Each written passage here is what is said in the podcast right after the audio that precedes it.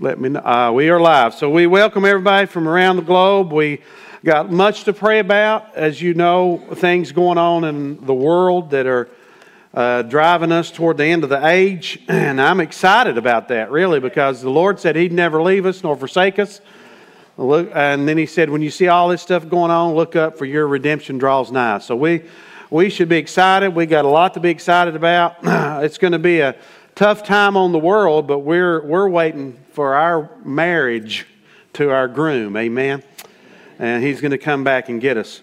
We've been, uh, uh, we'll hear some more about that. The Lord's quickened some stuff to me this week to share on Sunday, but we're going to pick up in Job tonight. Let's go to Job chapter 32. we're getting close to where God's going to show up. Going to have one more guy step up to the plate, and we'll try to uh, go through what he has to say. He has a lot of good things to say, but everybody's operating from a, a bad spot because nobody really knows what's going on. So let's pray, and uh, but God's going to let them all know what's going on here shortly. So. Lord, we thank you for this time together. We thank you for all those that have joined us around the globe, wherever they're at. Thank you, Lord, for this opportunity to speak your word. And uh, you, heaven and earth's going to pass away, but your word is going to stand forever. And we see that over and over and over as we watch the prophecies coming to pass. Even in our day, we can watch the news and see prophecies coming to pass and being fulfilled. You've not left us in the dark. You said that that day shouldn't catch us off guard or catch us unaware because you have given us your word, your truth.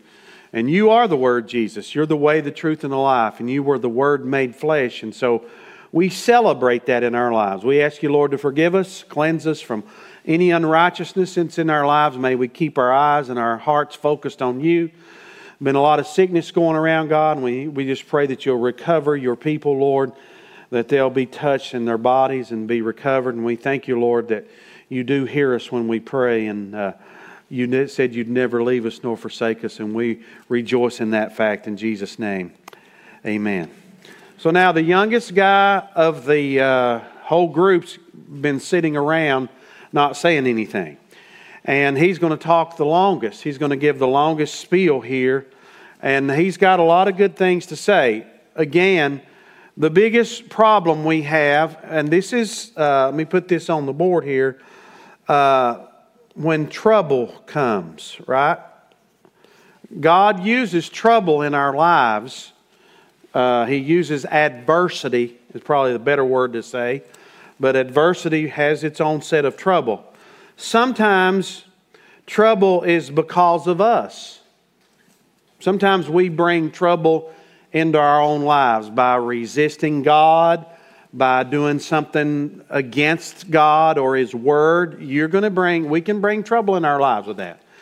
But sometimes we go into trials or we have adversity and it's God's way of taking us to the weight room or strength training, as I want to call it, in a spiritual sense. God, we get that resistance in our lives, and so God's purifying us and bringing us to a place where He can get glory out of our lives. But sometimes the trouble's our fault. Sometimes it's not our fault. Sometimes we're just going through battles. So here's what I would suggest to you all. This is how I try to live my life when you face adversity, when you got some trouble, some circumstances that are bringing trouble into your life, just go have, have spend some time with the Lord. And just take inventories, what I like to do. Take inventory. Make sure that you're not doing anything that would bring that would open the door for Satan to come in and give you trouble. That way you know where to stand. Sometimes it may be just as simple as saying, Lord, forgive me, I was in the wrong there, or it may be as simple as turning from something and turning back to God. It could that could rectify a situation, or you may get the insight from God say, just stand your ground, you're in a battle, right? Just stand your ground. So Job's in a battle like that. He's not done anything wrong. Now we're not presupposing that Job is a perfect man by any stretch of the imagination but we are we do have we have the insider information because we got the advantage of this story being given to us after the fact so we know that satan's come in and he's uh, challenged god and god's pointed out job and said job's going to stick with me no matter what you do with him and think about how discouraged Satan had to be after this. I think we can make the devil discouraged. The Bible says, submit yourself to God, resist the devil, and then the devil will flee from you. And you've heard me say this a lot. How about a life where the devil's trying to get away from you instead of you trying to get away from him? That's the kind of life we'd like to live, right? Where the devil says, I don't want to go around those people because they make me sick.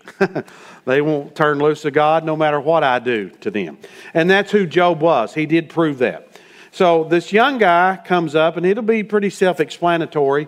He's going to say a lot of good things, but they don't necessarily apply in Job's situation. But they could apply in our situation. We may say, hey, I'm at odds with God here. I need to clear that up, and that'll take care of this problem. So these three men ceased answering Job, and because he was righteous in his own eyes, then the, the wrath of Eli, Elihu, Elihu is probably how you would say that. El in the Hebrew is usually El.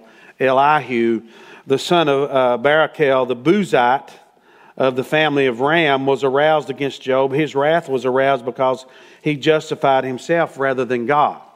So you got to, uh, Job is still a human, right? He's not superhuman. Also, against his three friends, his wrath was aroused because they had found no answer and yet had condemned Job.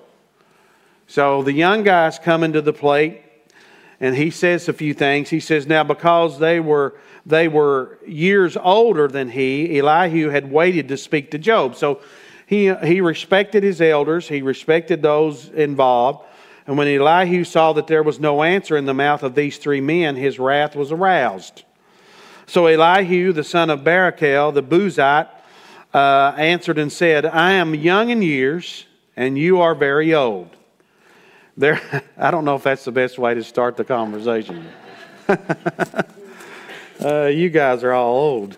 Uh, therefore, I was afraid and dared not declare my opinion to you. I said, Age should speak, and multitude of years should teach wisdom, right? So he's the guy that said age before youth or age before, you've heard somebody say age before beauty or whatever. But there is a spirit in man, and the breath of the Almighty gives him understanding. Great men are not always wise. Can we say that's true, right? All you got to do is got to look outside and know that's true. People who have great positions sometimes are very stupid, unwise. Great men are not always wise, nor are the aged always understand justice. And there, there's another proverb that says just because people got gray hair don't mean they're wise. Right? And that's true. Right? God, we get wisdom from God. The Bible says if we ask, He gives it to us liberally. So God, if you want wisdom, you need to ask God for it. It don't necessarily come with living life, right?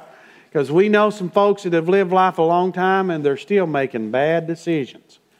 Right? And the worst decision that can be made or not be made is not to surrender our lives to Jesus Christ and follow Him. So if you need wisdom, and we all need it, ask God. The Bible says He gives it liberally. So, God, if you want some wisdom, ask God for it. You should ask God regularly for wisdom. He's the one that gives it. He says, uh, Therefore, I say, listen to me, I also will declare my opinion. It's good that he said it that way. Indeed, I waited for your words. I listened to your reasonings while you searched out what to say. I paid close attention to you, and surely not one of you convinced Job or answered his words. What did Paul say? He said, and these guys didn't know this. Obviously, the New Testament wasn't written, and maybe they should have known it. Who knows? They knew about the flood, they knew about creation, they knew about all that. But Job said, or Paul said, we're going to judge nothing before it's time. See, and that's what we do a lot of times. I'm going to go back to an example I gave you early on in this book. And this is a true story that, that Stephen Covey gives. And he says he gets on the subway in New York, and a guy's on there with his two children.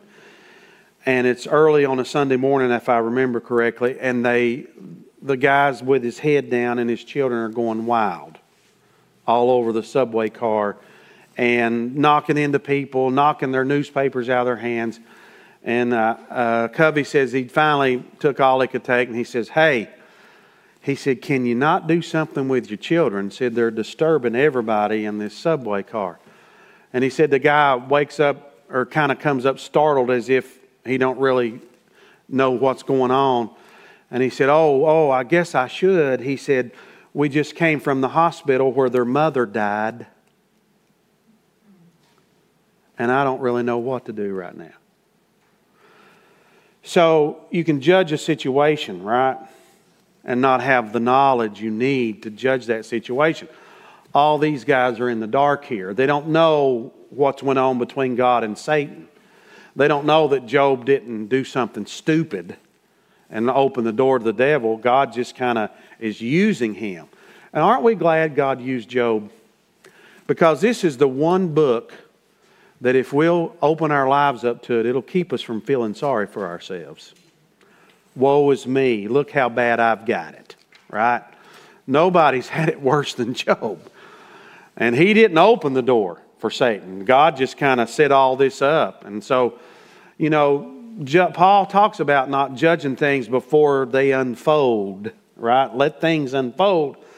And uh, there's a valuable lesson there that the Covey guy was teaching when he talked about how, you know, he was judging that situation and trying to figure it out. And, and what would we have been doing, right? If we'd left the hospital and our wife had just passed away or our spouse or and you got you know he was in a zone because he had just his whole world had come to a screeching halt on that subway that day so we got to be careful with that and he, he said i was uh, i was uh, paying attention none of you guys are able to get through to job lest you say he says in verse 13 we've found wisdom god will vanquish him not man now he has not directed his words against me so i will not answer him with your words they are dismayed and answered no more. So he's kind of been on the sidelines, Eli, Elihu has. And he says, They are dismayed and answer no more. Words escape them. And I have waited because they did not speak, because they stood still and answered no more. I also will answer my part.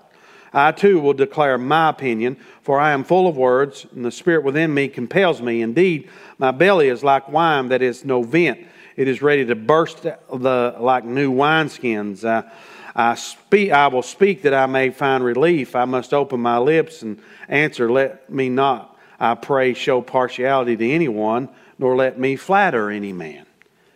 And everybody, we all hope that's where we're at. And the more we spend time in the Word, and the more we get saturated with the Word, the more we can be that way. That we just kind of, was it Peter said, if any man speaks, let him speak as the oracles of God. If you've ever sat down in front of me, you're going to hear God's Word about whatever situation you're bringing before me. And if I give you an opinion, I make that very clear that, hey, this is my opinion, or I want you to make know that there's a difference between God's word and what Matthew thinks. And you need to make that make sure that yourself when you're speaking with people. I will speak that I may find relief. I must open my lips and answer. Let me not, I pray, show partiality and let me not flatter any man, for I do not know how to flatter, else my Maker would soon take me away. The Bible says, be careful of anybody that fills you with flattery. Another proverb, right? Be careful of that. But please, Job, hear my speech and listen to all my words. Now I open my mouth, my tongue speaks in my mouth. My words come from my upright heart. My lips utter pure knowledge. The Spirit of God has made me, and the breath of the Almighty gives me life. Do you know what we've seen a little bit in all these guys? Let me go back to my board here.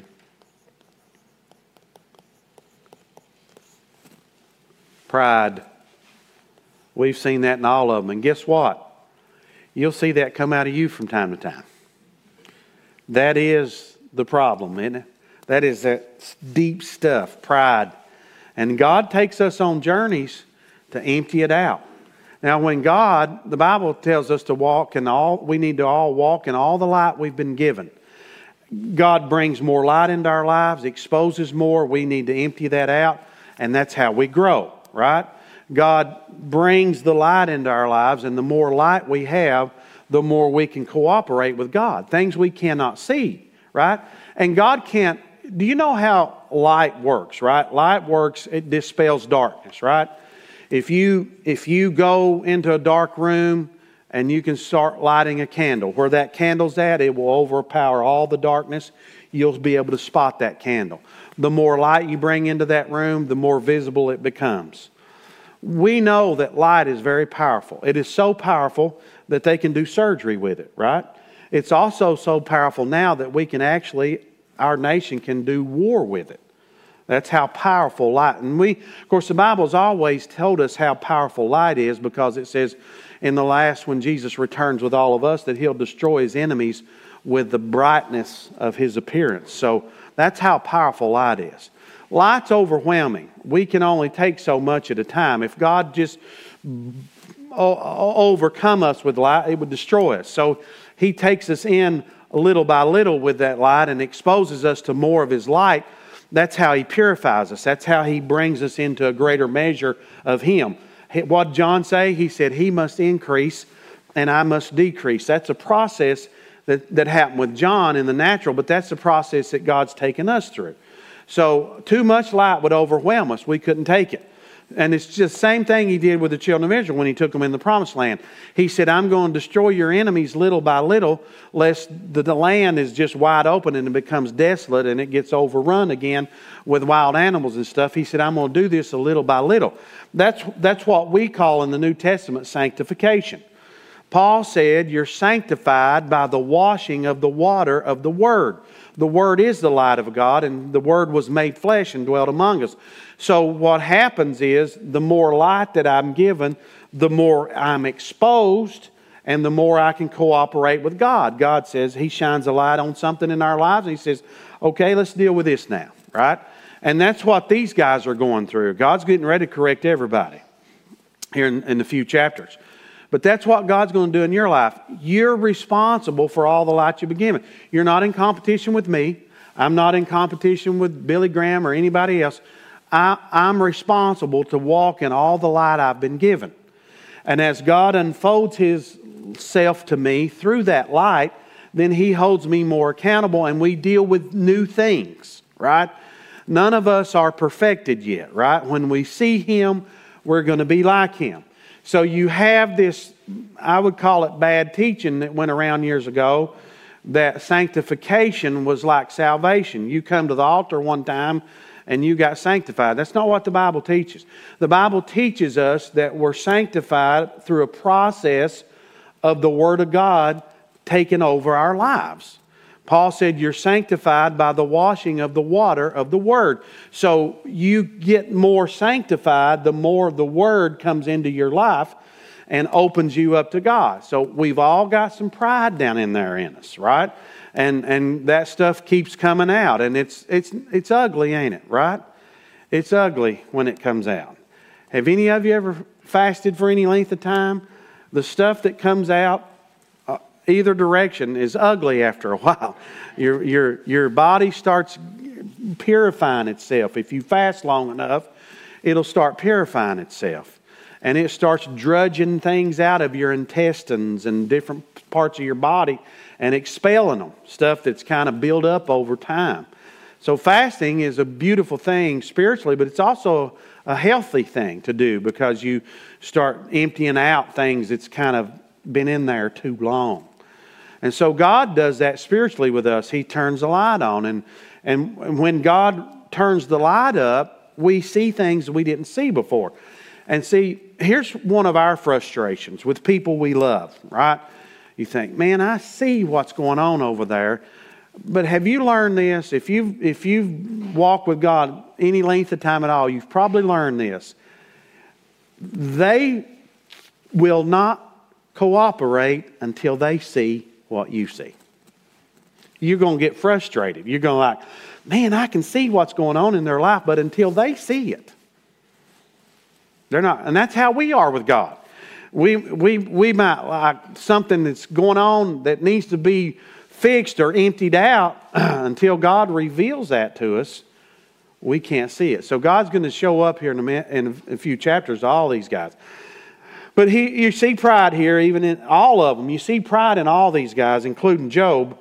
And, and they're all perplexed because they got that same mindset that we've got that says, if there's something going on bad, there must be something wrong. Right? And even today, right?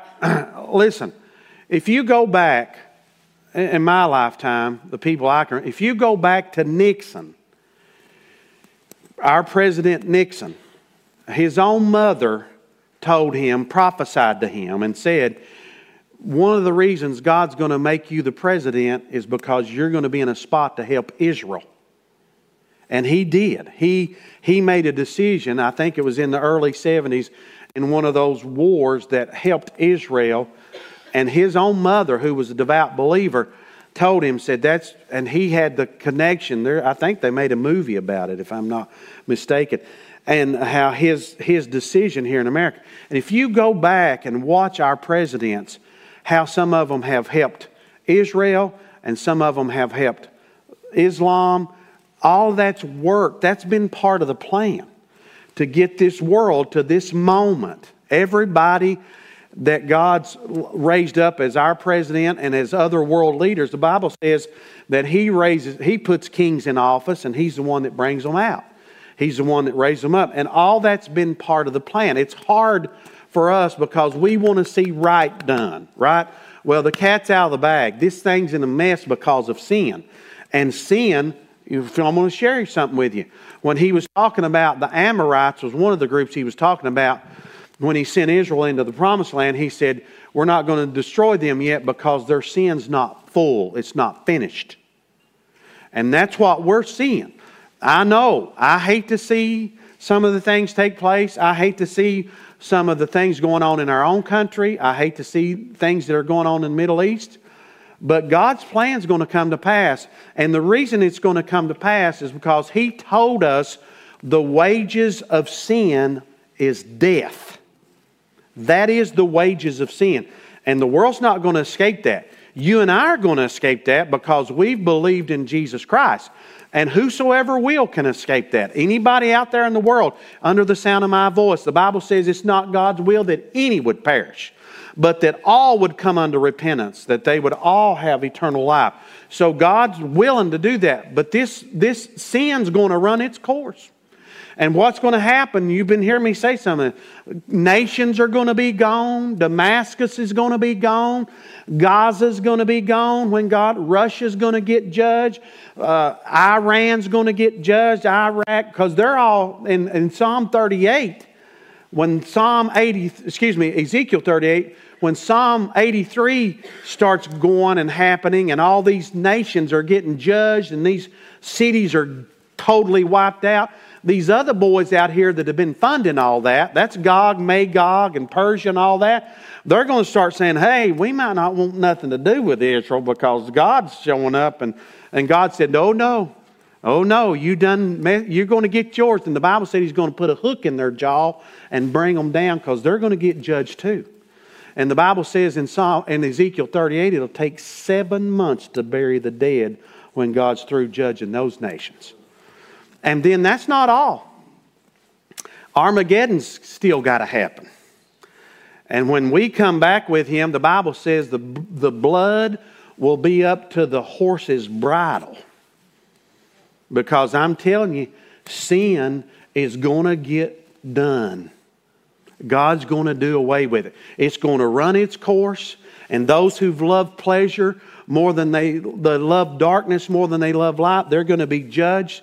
Those who have worked against God's plan and His people, that includes Israel and the, the Christian, they're going to be judged. And God's going to have the last say in all this. This stuff's going to run its course. And God has raised up leaders in certain situations, allowed them to happen to finish His plan. And when this hourglass runs out, quote unquote, uh, uh, figuratively speaking, the world will then have to stand before its creator. Every one of them. Hitler, Stalin, Mohammed, every one of them, all of us, they'll have to stand before the Lord. These guys are, are showing pride coming out of them. He says, uh, The Spirit of the God's made me breathe, the Almighty gives me life. Verse 33, verse 4, he says, Uh, if you, verse 5 says, If you can answer me, set your words in order before me, take your stand. Truly, I am as your spokesman before God. I also have been formed out of clay. Little humility trying to come out there. Surely no fear of me will terrify you, nor will my hand be heavy on you. So everybody's trying to take up for God, but they all don't know that Job is God's man. Surely you have spoken in my hearing, and I have heard the sound of your words, saying, I am pure without transgression. I am innocent, and there is no iniquity in me. Yet he finds occasions against me, and he counts me as his enemy. He puts my feet in stocks. He watches all my paths. Now, the devil's doing all the trouble, but God has dropped the hedge. Look in this that you are not righteous. I will answer you, for God is greater than man. True statement. Why do you contend with him? For he does not give an, according, an accounting of any of his words. True again. God don't have to answer to any of us, and he'll, he'll, he'll talk for himself here in a few chapters. All those are true statements. He says, uh, he says, for God is greater than man. He don't contend with him. He don't account to any of us. For God may speak in verse 14 in one way or another, yet man does not perceive it. In a dream, in a vision of the night, when deep sleep falls upon men, when slumbering on their beds. Then he opens the ears of men and seals their instruction in order to turn man from his deed and conceal pride from man. He keeps back his soul from the pit and his life from perishing by the sword. If you want to stay humble, just remember this. You didn't bring nothing in this world, and you ain't taking nothing out when you leave. Jacob, Absalom, was full of pride. And he died a horrible death. He had beautiful hair. He was known for his hair. I think they cut it one time and it weighed five pounds. But his hair is what, his pride, the symbol of his pride is what got him caught in that tree and they killed him because he was hung up in a tree. He had so much hair. That's a lot of hair, really, if you think about it. Some of us will never get caught in a tree. he got hung in a tree and they killed him. But he made a he made a statue of himself, and to this day it's gone. Nobody knows. He exalted himself. Jacob dug a well and it's still over there to this day. He humbled himself. God took him on a journey to humble him, and Jacob became a humble man over time, and Absalom was full of pride. Right? So you didn't bring nothing in this world. You're not taking nothing out. The richest guy on the other side's God. We don't own nothing. we walk on his streets that are paved with gold. We live in his house in one of our rooms. Every the breath we take is his air, right? Everything belongs to God. We only have, and I've said this many times, we only have ownership horizontally. We don't own nothing vertically. It's all God's. Everything, we only, this is my shirt and you have your shirt, that's only with us. With God, everything in this shirt was made out of His stuff. And so that's true. God is, He's in charge. He keeps he says he opens the ears of man and, and he's in charge. He conceals pride. Verse 18, he keeps back his soul from the pit and his life from perishing by the sword. Man is also chastened with pain on his bed and with strong pain in many of his bones, so that his life abhors bread and his soul succulent food. Anybody ever been there? You've been in a moment, a season in your life where you didn't even want to eat. I've been there. Didn't even want to, just suffering and maybe spiritually or emotionally or even physically or maybe all three at the same time. Like Job, he's going through all three of those. His body's been raked with pain, uh, uh, sores. He's scraping them. Remember, he's scraping them. The sores on him. His wife's turned against him. His, the Bible said his wife's breath strange to him, so she didn't have nothing to do with him. He lost all his children. An emotional battle. He can't figure out what's going on. The spiritual warfare. The devil's all around, and everybody's just coming after him, and everybody's turned on him. He's aboard now by the community that he that everybody got help from him at one time. Man, this guy's in a battle. Could you go through what he went through and not turn your back on God? Have you not watched people walk out on God for a little of nothing? I have. I've watched them walk out for nothing because God didn't do this or that or the other. They just walk out on. The Bible says if we faint, in Proverbs it says if we faint in the day of adversity, our strength is small. So when you go through adversity, it's, it's designed to, to build our strength, but it's also designed to reveal us to us so we can say, hey, wait a minute, this is where I'm at. I need to grow.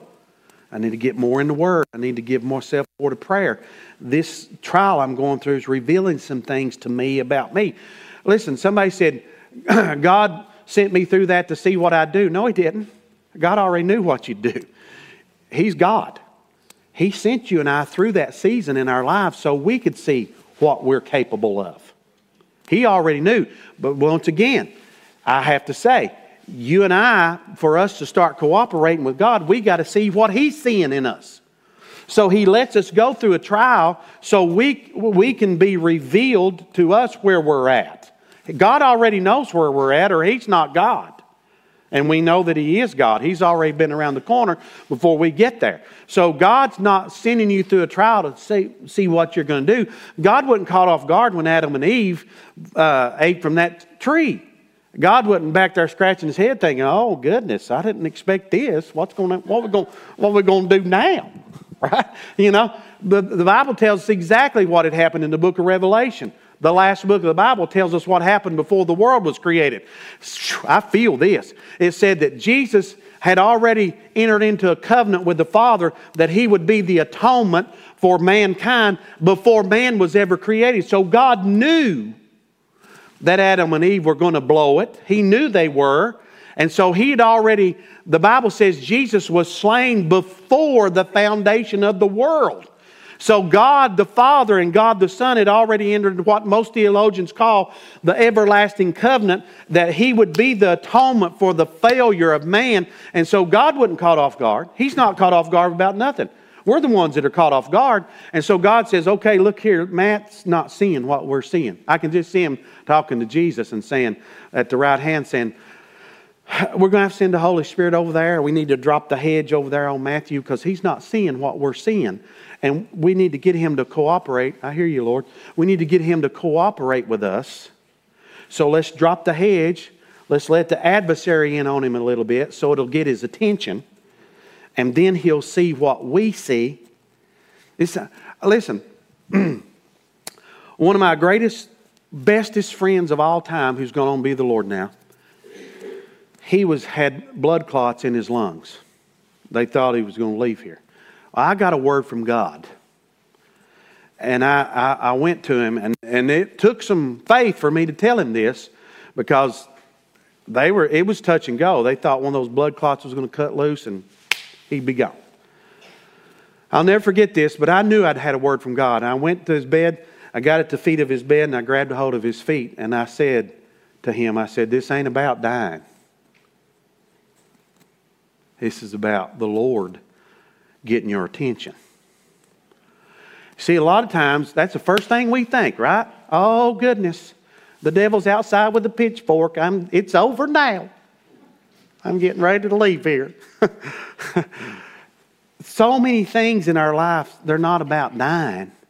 It's about God getting our attention and saying, I want to take you a little deeper than where you're at now.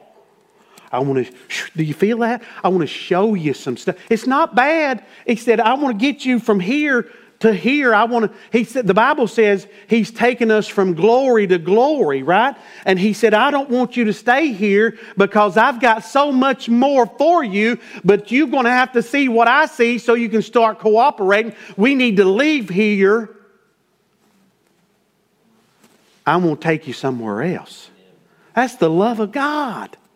That's the beauty of God. He said, Oh, I'm, I'm going to feed you right here with this raven for a little while, but then I'm going to show you something else. I'm going to take you over there where that widow woman's at, and I'm going to blow her mind and yours and build your faith like you've never seen it before. That's what God's doing. You know what God's working on in your life? He's not working on your IRAs, God's working on your faith. There's nothing more important going on in your life than your faith. Because this world, we've seen it, can collapse in a moment. And when it collapses, then what are you going to do? You're going to walk by faith. The same thing you've been doing today, you're going to keep doing. That's why we win. That's why we win. Because we don't trust in chariots and horses. We trust in the name of the Lord. He may get you some money out of a fish's mouth. Amen. You can give God praise. But why don't we say that and make the devil mad? Some trust in chariots and horses, but we trust in the name of the Lord. Listen, I don't, you can't put God in a box. He may give you money. He may send you manna from heaven. He may part the sea in front of you. Just let Him be God. That's what you need to do. You live by faith, keep your eyes on Him. He may hand you, you know what He did with the children of Israel? The Bible says when they were leaving Egypt, the Egyptians were standing there saying, Here, take this gold, take this silver, take all this with you. God gave them favor, and the Bible says many of the Egyptians believed. They believed, they saw who God was, and they believed. And then he said, Hey, they said, Hey, Lord, and I'm going to try this next payment due. The Lord said, He said, Lord, we got some taxes. He said, Go, to, there's a fish down there. I'm going to go fishing for my next payment. There's got some money in its mouth, right? He sent a raven, he sends you to a widow, the most unlikely place. Send you to a widow, but it's all about faith. Without faith, it's impossible to please God.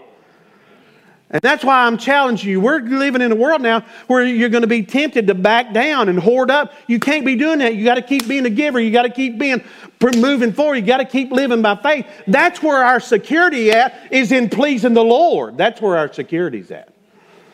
And so Elihu, I'm trying to finish what he's saying here. He says, man's chastened. And so we've all been in a spot like that. Verse 30, 22. Yes, his soul draws near the pit, his life to the executioners. If there's a messenger for him, a mediator, one among a thousand. Oh, I might meant to, I forgot to tell you, my buddy did live. He come out the, he didn't die. It was all about God's work in his life. then he is gracious to him and says, Deliver him from going down to the pit. I have found a ransom. His flesh shall be young like a child's and shall return to the days of youth. He shall pray to God and he will delight in him. He will see his face with joy. He restores to man his righteousness.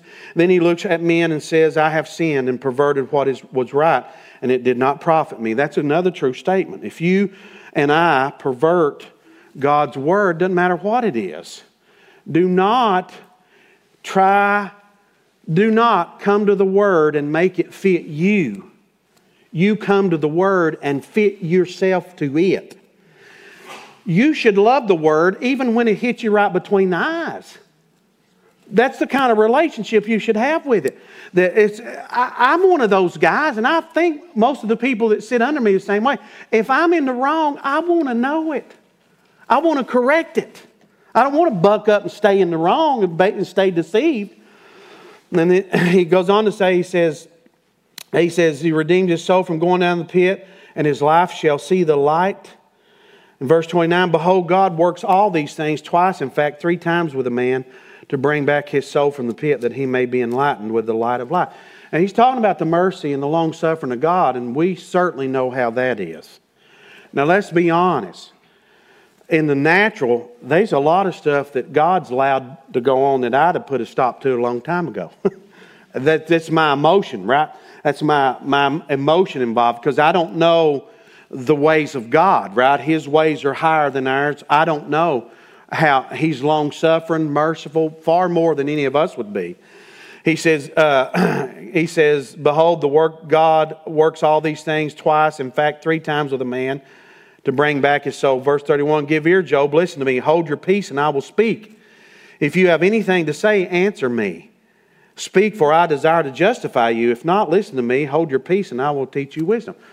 So the young guy's saying, Hey, if you, if you want to say something here, but Job's talked out. You know, everybody's talked out. And so the young man feels like he's going to have the answer, but he's not going to have the answer really either because everybody's still in the dark about what's went on behind the scenes.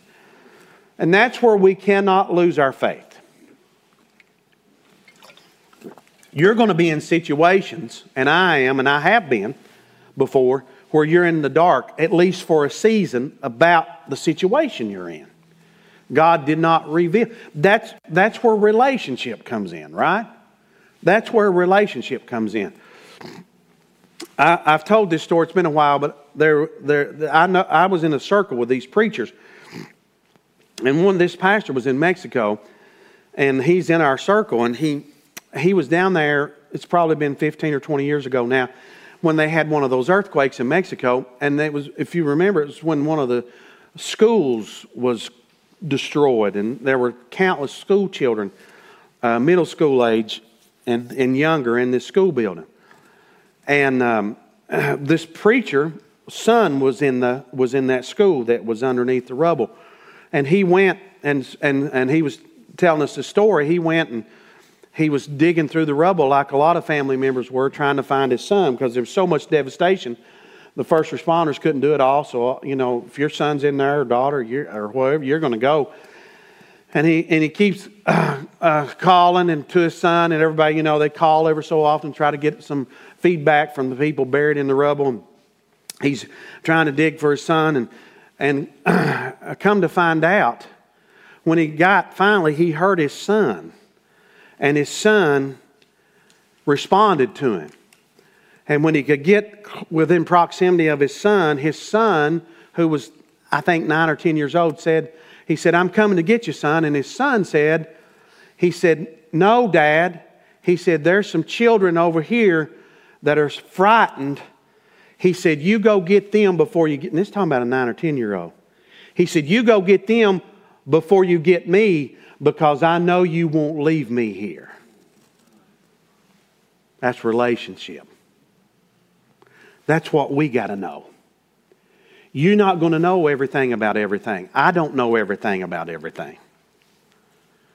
But I know who knows everything about everything. See, that's a good spot to be in. You, do you realize we're in a better spot than any world leader if they don't know Jesus? We got greater access than anybody in the world as Christians. Anybody don't know Jesus, we have greater access than they do. More access to power and everything.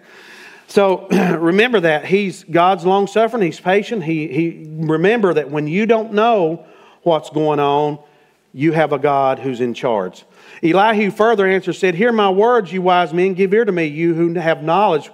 For the ear tests words as the palate tastes food. Let us choose justice for ourselves and let us know among ourselves what is good. For Job had said, I am righteous, but God has taken, my, uh, taken away my justice. Should I lie concerning my right? My wound is incurable, though I am without transgression.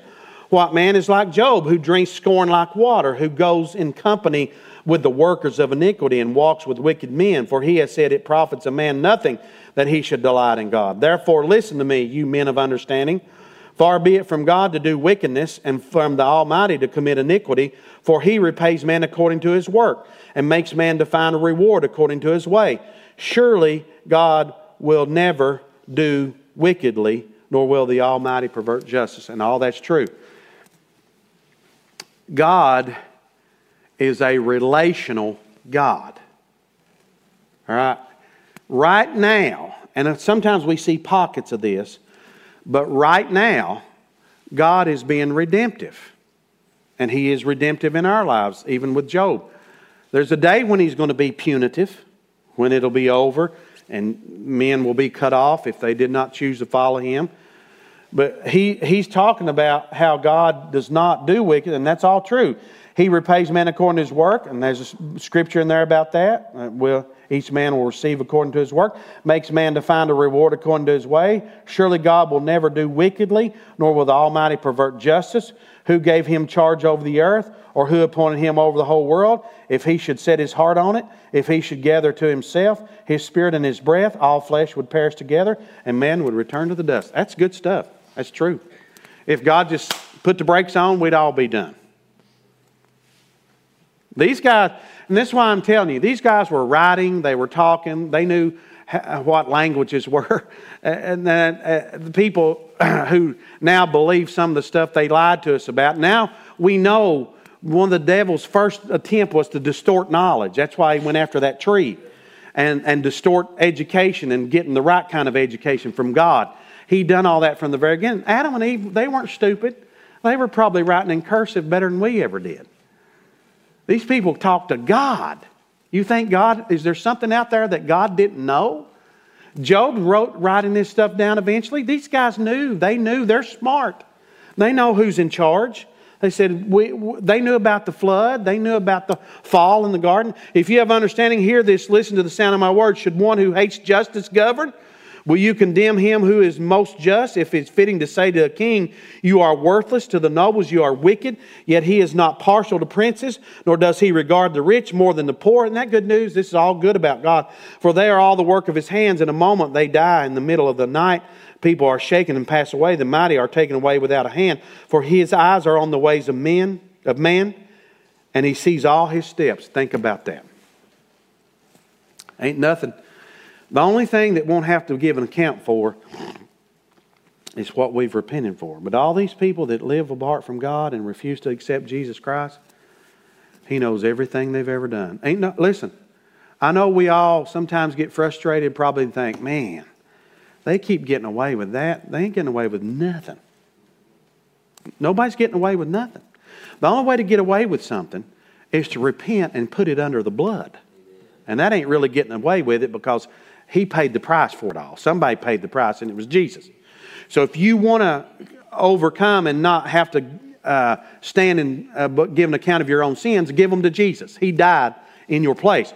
But I'm to tell you right now, ain't nobody getting by with nothing. That ain't how this works. He knows every step that's ever been taken. The Bible says we'll have to give an account for every idle word we speak. Man. Should I take up an offering to cheer us up or something? Taking up offering would be more fun than that, wouldn't it? Thinking about that. Uh, his eyes are on the way, his steps. There is, no, uh, there is no darkness nor shadow of death where the workers of iniquity may hide themselves. For he for he need no further consider a man that he should go before God in judgment. He breaks in pieces mighty men. I love what Elihu's doing here. He's really bolstering God, and God deserves everything he's saying about him. This is real. Uh, then he should go before God and judge. He breaks in pieces mighty men without inquiry. He sets others in their place, right? He brings them up, tears them down. Therefore, he knows their works. He overthrows them in the night, and they are crushed. He strikes them with wicked men in the open sight of others, because they turn back from him and would not consider any of his ways. That's where the world's at. Just walking out on God, not turning to God, just doing their own thing. And that's going to come back to destroy them. He says, So they cause the cry of the poor to come to him, for he hears the cry of the afflicted. When he gives quietness, who, can, who then can make trouble?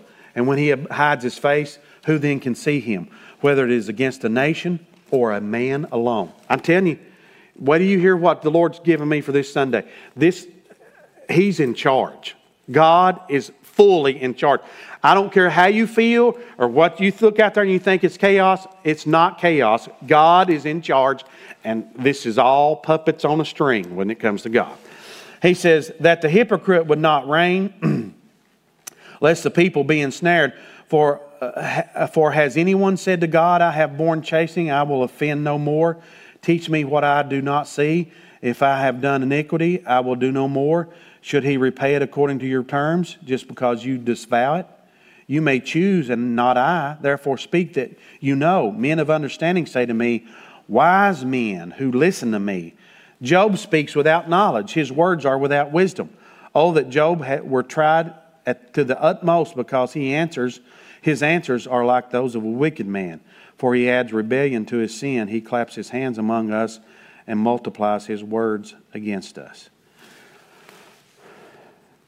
We'll stop there, but I want to say something to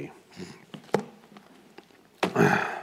Sometimes somebody may be in the heat of the moment and say something to you or around you or do something that you need to give them some grace for.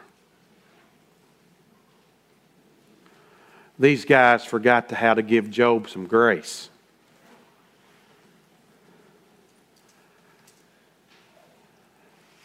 I don't know how well anybody in this building would be doing if we lost everything, including every one of our children.